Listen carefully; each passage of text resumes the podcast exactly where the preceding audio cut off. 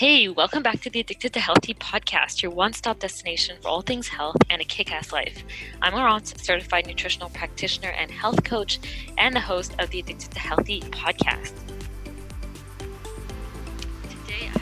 Burke on the podcast. She is a freelance health writer in Olympia, Washington, with backgrounds in both allopathic and integrative medicine and a master's degree in nursing science. Her areas of interest include EMF protection, nutrition, energy psychology, and the in- integration of holistic health principles to create balance in mind, body, and spirit. Also known as the Shungite Queen, she will be talking all about EMFs and their dangers and radiation, their effects on the bodies, different studies, and what we can do to protect ourselves. So, a really interesting conversation because this is something that's becoming increasingly an issue uh, that we don't really talk about that much, but you guys are going to learn all about it today um, with our episode. Hey. So welcome, Valerie, to the podcast. I would love for you to talk a little bit about yourself first, how you got into this field, how you got interested in, you know, health and all of that. Um, yeah, how did it start for you? Well, it's been kind of a, a long and circuitous route. Um, so I'll do the Reader's Digest version. I um, always have had a, a fascination with health and the human body, but also a fascination with the earth. So I ended up uh, I considered going to med school, but for a number of reasons, mostly financial, I decided to go into geology initially. And I got my bachelor's in that. And I was about two thirds of the way to my master's when uh, I lived in Alaska and the whole market fell. There were just no jobs in the industry. So I switched to nursing school. And I finished that in a couple years because I had most of my sciences already and I practiced as a nurse, and then I got I got my master's in psych nursing, and did that for a number of years. But I had a lot of health problems, and they just got worse and worse. Uh, I was doing the typical Western medicine model, which was not working well for me for chronic pain and other conditions. So I started looking into alternatives, and I looked into natural medicine and got very interested in it, into herbs and all sorts of holistic approaches and functional medicine eventually. And that led me to concerns about EMFs. And um, then I found shungite, which is I'll be talking about later. So that's kind of the the route I took. Amazing. So I want to dive into EMFs first. So can you explain a little bit? I think most of my listeners are probably familiar with um, EMFs, but they might not know exactly what they are, what that means. So, could you explain a little bit what are EMFs? Sure. Uh, EMF just it stands for electromagnetic frequency. And so this is, um, we're usually talking about the man made variety that comes from computers and cell phones and cordless phones, cell towers, Wi Fi, you know, all of our smart appliances and wireless tech. Um, but that, there's two kinds of EMF ionizing and non ionizing. So, ionizing radiation is damages tissues by heating them up. So, think X rays, cosmic rays from the sun, nuclear power plants. Um, but we're, with EMFs that we're talking about with wireless technology, that's non ionizing radiation in the radio frequency and microwave range. And this causes biological effects without raising temperatures. So these are called non thermal effects. And so, what are the dangers of these specifically when it comes to the ionizing and non ionizing? Is there a difference in terms of potential health effects? Well, we've known for many, many years that ionizing radiation uh, is, you know, very dangerous. You can't, uh, you know, go to a nuclear power meltdown place without having obvious um, serious biological effects. But the non ionizing and the wireless has you know we've known about problems with that for many years but the telecom industry you know which is a multi-trillion dollar industry has not promoted the you know knowledge about these biological effects. So they say these you know they can't hurt you the effects are non-thermal they can't it bounces off your body kind of thing. But it really does produce some serious dna issues and mitochondrial effects um, breaks apart DNA, and we've known this for decades. Yeah, so there are studies that show that these things are harmful. Yes, there are many studies going back to the 1960s and 70s. And I think that it's so we do have studies, but obviously things are changing. Like we're developing new technologies, and it seems like we are sort of like the guinea pigs. So it's kind yeah. of like the herbicides, pesticides, Roundup, and all of that. Like right. It's and especially in the United States, it's more like um, until proven guilty, right? So we it doesn't really matter until we have like the study saying like you know this causes cancer, whatever it is. Whereas it is a little bit risky because we don't really know what the long term effects are. So we are basically guinea pigs in this experiment with, you know, EMFs and the 5G that's coming out and everything like that.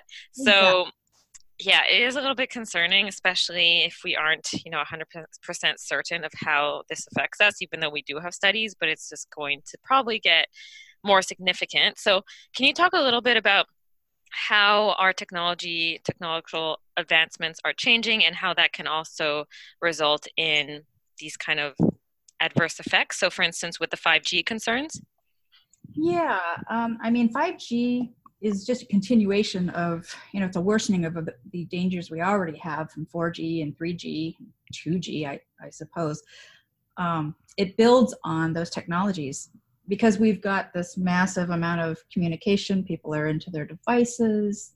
We all love convenience. We can't part with our cell phones. Um, it, it, we're, the density of these waves around us is just getting thicker and thicker. And I mean, the telecom industry has just gotten permission to launch 20,000 5G focused satellites by the end of 2020. And basically, it's just tr- going to be turning our earth into a big microwave oven. Great. yeah. Yeah. That's that's the bad news. the good news is it's not done yet. Um, it, it is being implemented. I mean, they have plans, but there's a lot of resistance that's forming, which is good. And people just need to gain awareness because so many, many people don't understand what the real huge risks are. And so, how is this different? It's in terms of in terms of, for instance, going from the 3G, 2G to 5G. Uh, why is it different and more dangerous? So 5G um, is what the what the what is needed for um, smart the Internet of Things. So you think your driverless cars, um, you know, your smart watches. You know, does do we really need our refrigerator to communicate with our internet? You know, it's convenience. Just because we can do it doesn't mean we should be. But 5G is required for this massive amount of data to be transferred.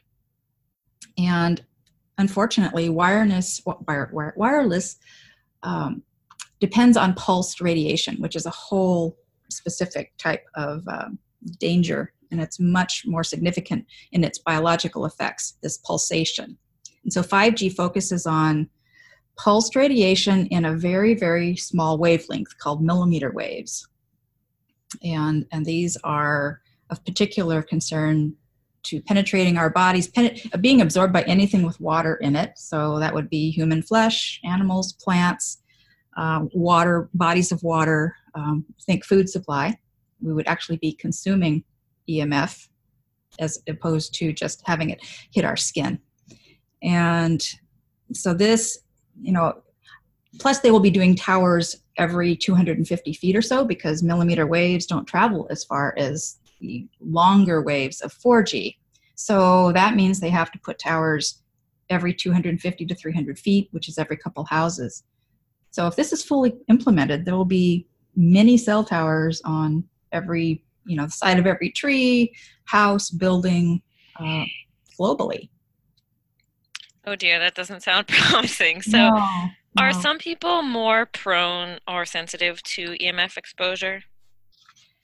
You know, some people have what, you know, the term is EMF sensitivity or EMF hypersensitivity or electrical hypersensitivity, but those are people who have pretty immediate uh, symptoms that they notice and problems when they're exposed to this radiation. They're the canaries in the coal mine, but in truth, we are all um, EMF sensitive. Even if we're not feeling it, it's doing damage on the cellular and DNA level. So I like to say, yeah, we're all EMF sensitive. And so, what kind of symptoms could these be? Well, the most common symptoms um, people uh, have headaches, they have insomnia. Um, there are autoimmune effects. So, you know, one in six people has an autoimmune disease today, and it's very hard to trace the cause. You know, as you know, there's a, a lot of different things that cause overlapping symptoms, and most people do not think of radiation as a, a cause. So it could be just about anything. Um, but, you know, headaches and sleep problems and psychological effects, you know, mood problems, uh, reproductive effects, heart problems like arrhythmias, um, microbiome issues because bacteria are very susceptible to uh, EMF, and it will it'll be much more so in the millimeter wave zone because that's the sizes of the bacteria, and damage is related to frequency and wave size. And what about testing? Is there any way to test to kind of see are we being affected by EMFs on like a cellular level and things like that? Do you know if that exists?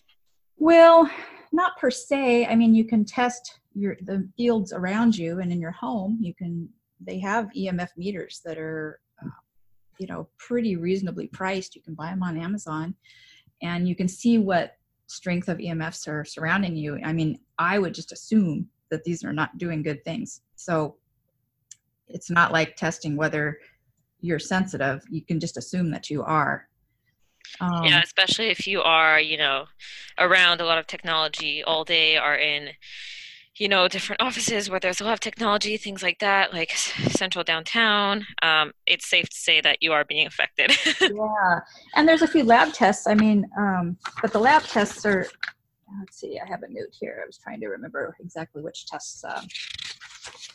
Those are here they are um, yeah so things that can actually be off in your lab in your regular lab work and it doesn't mean that it is emfs but if you have high ldl your insulin and a1c are elevated uh, it can be a depressed white cell count like 5500 or lower low thyroid low progesterone and in men low testosterone which you know we know is a major issue right now and high cortisol late at night. Those are all indicators that can be associated with EMF exposure. And so, what about the government? Do we have safety guidelines with this? Basically, no. yeah, it's it's we really do not have um, anything any testing for safety, and most people think when they hear you know the word okay that these are meets safety standards or safety guidelines of the FCC, it gives a false sense of security when there really are no have there have been no testing done. So the government was actually investigating the effects of EMFs in the mid 90s, and then they were defunded. The EPA was defunded, and so what they did was they adopted so-called safety standards from the industry well, those standards were based on very outdated and completely flawed information that, you know, based on the thermal effects that I was talking about for ionizing radiation. They just said, well, it doesn't have any thermal effects, so therefore it's very, very safe. But no tests were done. And so, do you know what the timeline is for these towers and satellites for the 5G? Well, 20,000 to go up by the end of next year, and these are by private industry. And is there anything that we can do as, you know, people in our society to, you know, counteract this? Absolutely. Um, yeah, I think that I have. Um, so, in terms of the government stuff, there there's a um, uh, let's see a petition put out by Parents for Safe Technology.org, and I have the link to that, but it's just www.parentsforsafetechnology.org. And this is uh, against implementation of 5G. But the other thing is you can just, you know, get the word out about the dangers of this. And I have several websites that I can give you to post to your your listeners if they want to. You know, there's a whole list of them, so too many for me to just recite to you right now. But lobby for fiber optic technology because it's so superior to wireless in many ways. It's up to 10,000 10, times faster, and it's more cyber secure, more private, and it can handle all the data, you know, tremendous amount of data that that it can handle. So it's not like wireless is the superior technology that we cannot live without. Um, that's just not true. And I, I, learned that through the summit that was on a couple weeks ago about 5G. So we can survive without 5G. We can survive without 5G. we can even survive without, you know, by minimizing our wireless. You know, there's ways to use a cell phone much more safely, and we can wire our homes. We don't have to have wireless throughout our living environment. So let's talk a little bit about what we can do. So I know you have dove into shungite quite a bit.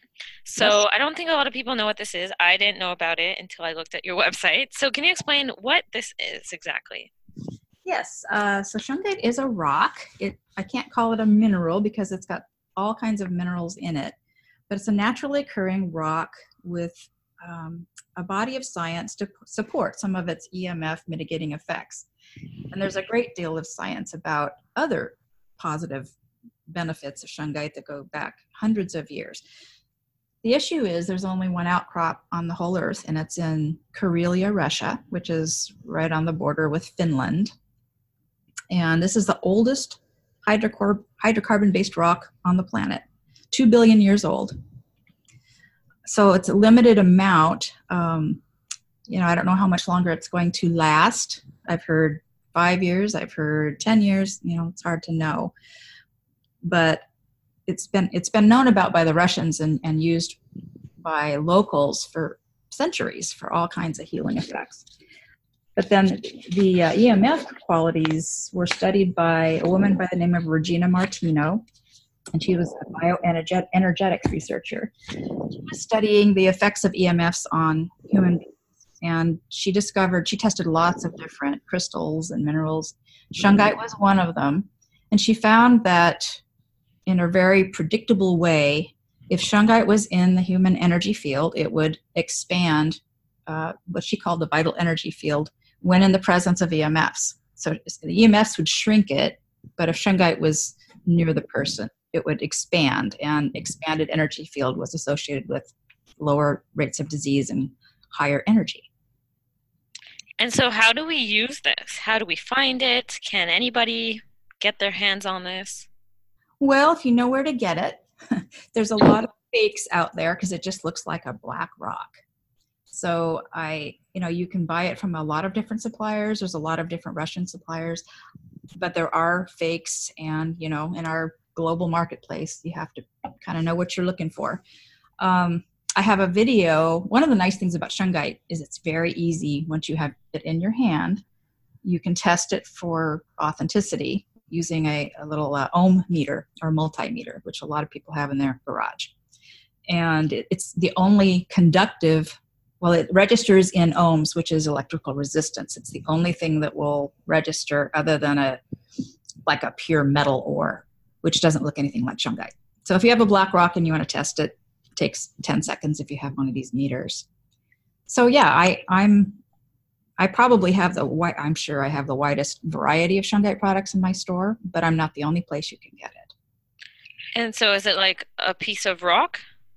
Well, I I have everything from pieces of rock to uh, to beads and jewelry. I have a lot of different jewelry items because I also am an artist by nature and I have tried to spend a lot of creative time making things beautiful as well as functional. So I have lots of jewelry and bracelets and necklaces and things like that. And then I also bring in sculptures.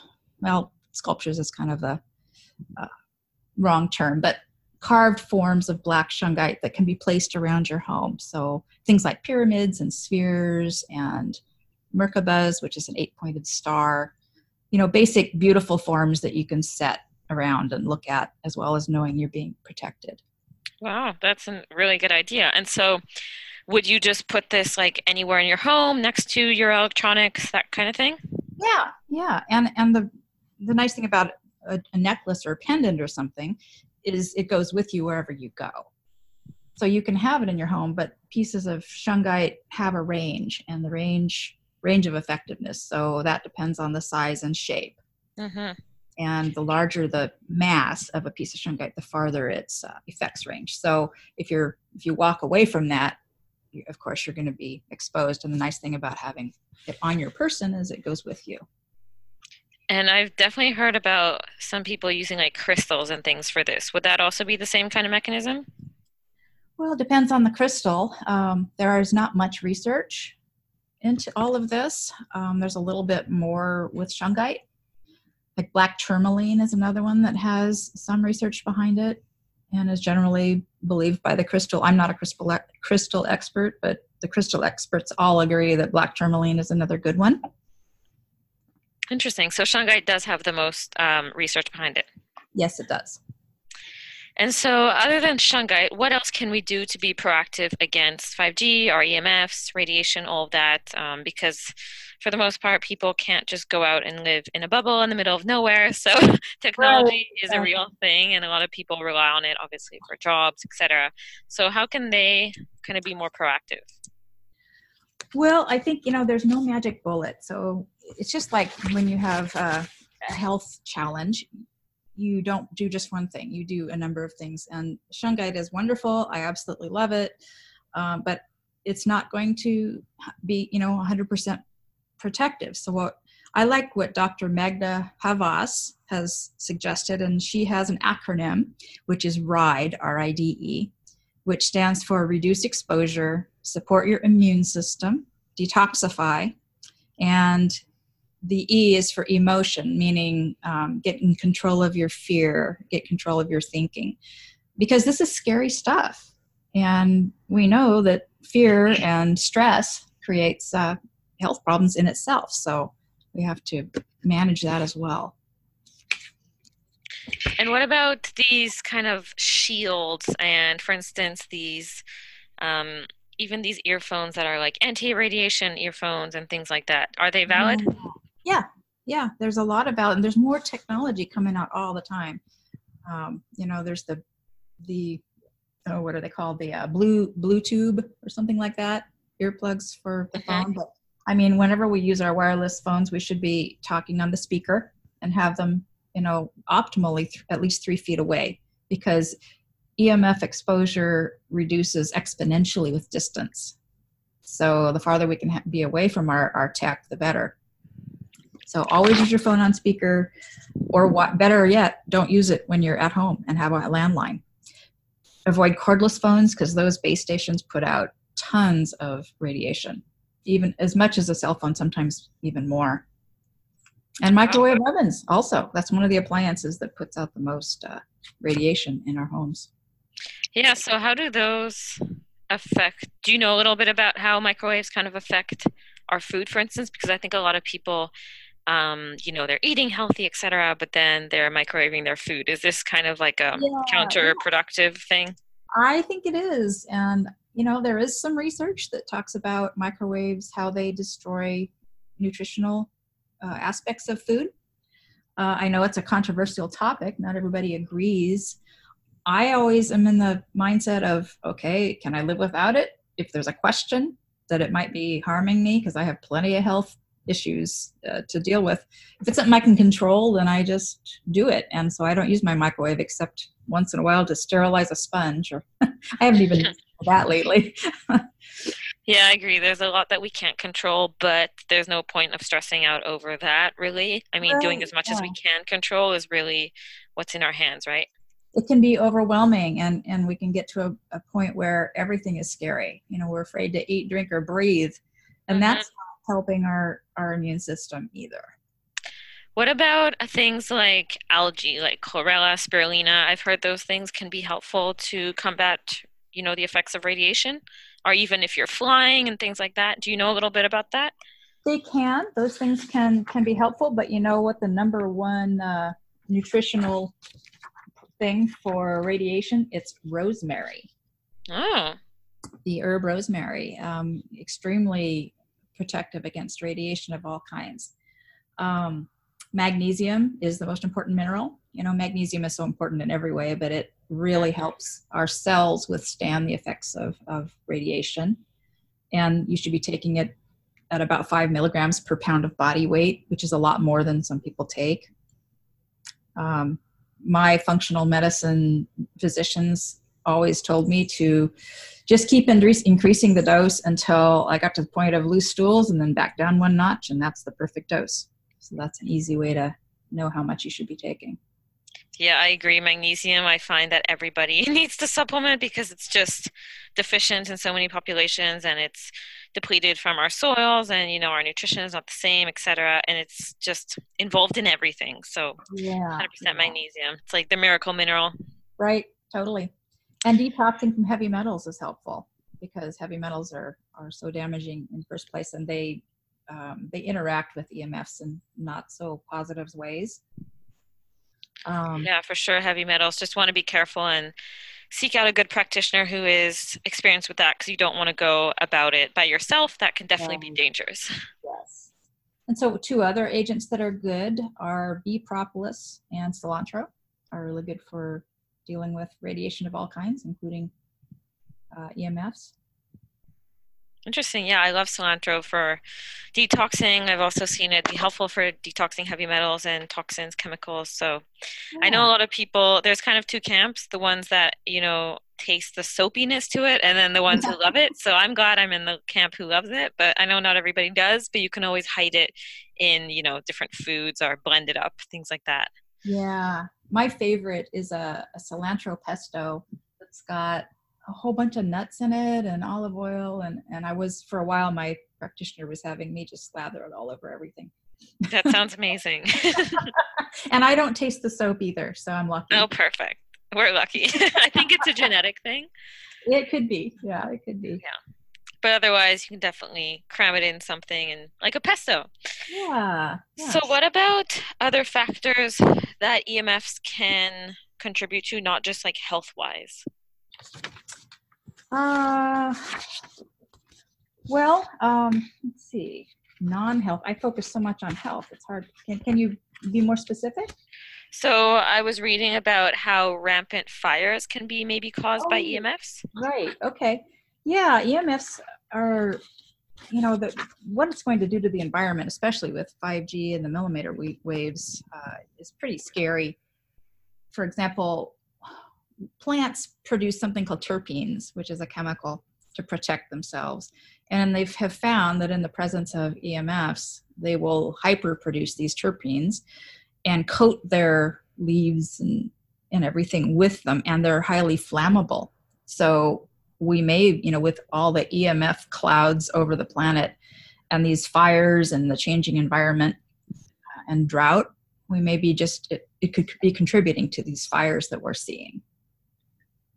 Interesting. So it's definitely not just stopping at health, but there's so many hypotheses that we don't really know about. So again, it's kind of like the guinea pig situation, right?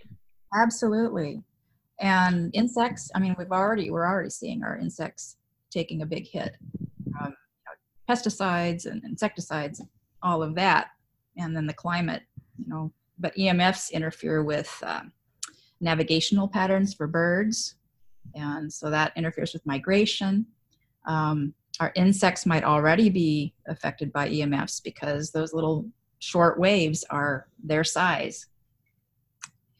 Um, the bees in particular. And interesting thing about shungite, there is a group, at least one group, doing some experiments with shungite and bees. And they've been placing shungite just on the right on the outside of the hive and they have re- co- totally reversed their colony collapse uh, in these wow. populations. It's incredible, and that's like not a lot of intervention that they have to do. no, you stick a rock on the hive, yeah. literally. And the interesting thing I read a while back was that the bee populations in these hives that are um, coming about after the addition of the shungite, sometimes there's more than one queen, which is just unheard of. So it's fascinating to me to see where this is going. Yeah, so interesting how it really affects everything. And even though we think that, oh, you know, it doesn't matter, like the bees are whatever, they're they're not humans, they don't really affect us, but yeah, they are a big a big, big part of the whole, you know, circle of life and their extinction will definitely affect human life as well. So we definitely can't just, you know, look at only how it affects humans, but right. that definitely does trickle into our quality of life too. So yeah. definitely something we need to be aware of. I will for sure link the um, different links that you were talking about in the show notes so people can kind of you know educate themselves a little bit more and be more proactive and and do whatever they can but what else um, where else can people kind of find more information about you what you do and about emfs and all that we've talked about today well, um, you can go to shungitequeen.com. That's my Shungite site. It's, it's not just the store, the store is there, but there's a lot of information about EMFs and about Shungite. And whenever there's a impressive study that comes about, I do a blog post about it. There is a blog attached. It's called Shungify. And I, for example, there was a study that EMFs were found to triple um, the rates of miscarriage. So I did a blog post about that and this is particularly um, i know you're a pcos specialist so mm-hmm. um, and i know a lot of the people with this struggle with fertility in the first place and emfs have particular implications for you know reducing fertility and increasing reproductive problems so so that's a huge huge thing yeah, definitely something we don't think about when it comes to fertility. That's for sure. So I will mm-hmm. link all of that in the show notes so we can go check it out. Thank you so much for hopping on today and discussing this fascinating topic. It was such a blast, and I know my listeners got a lot from it. So thank you for coming on. Thank you, Lawrence. I really appreciate the opportunity. Thank you for listening to today's episode. I hope you loved it. As usual, if you do, I always appreciate a review and rating on iTunes. If you don't know how to do it, Google it. It's really, really easy. It takes three seconds, and it really does help me reach more people and help to educate more of those people who really need to hear this kind of stuff. So it's really, really helpful. So I really appreciate your support. And if you like the episode, if you want to chat, discuss anything, definitely share on Instagram and I will tag you, mention you, shout out, and um, I always do appreciate your support. So thank you again for tuning in, and I will chat to you guys next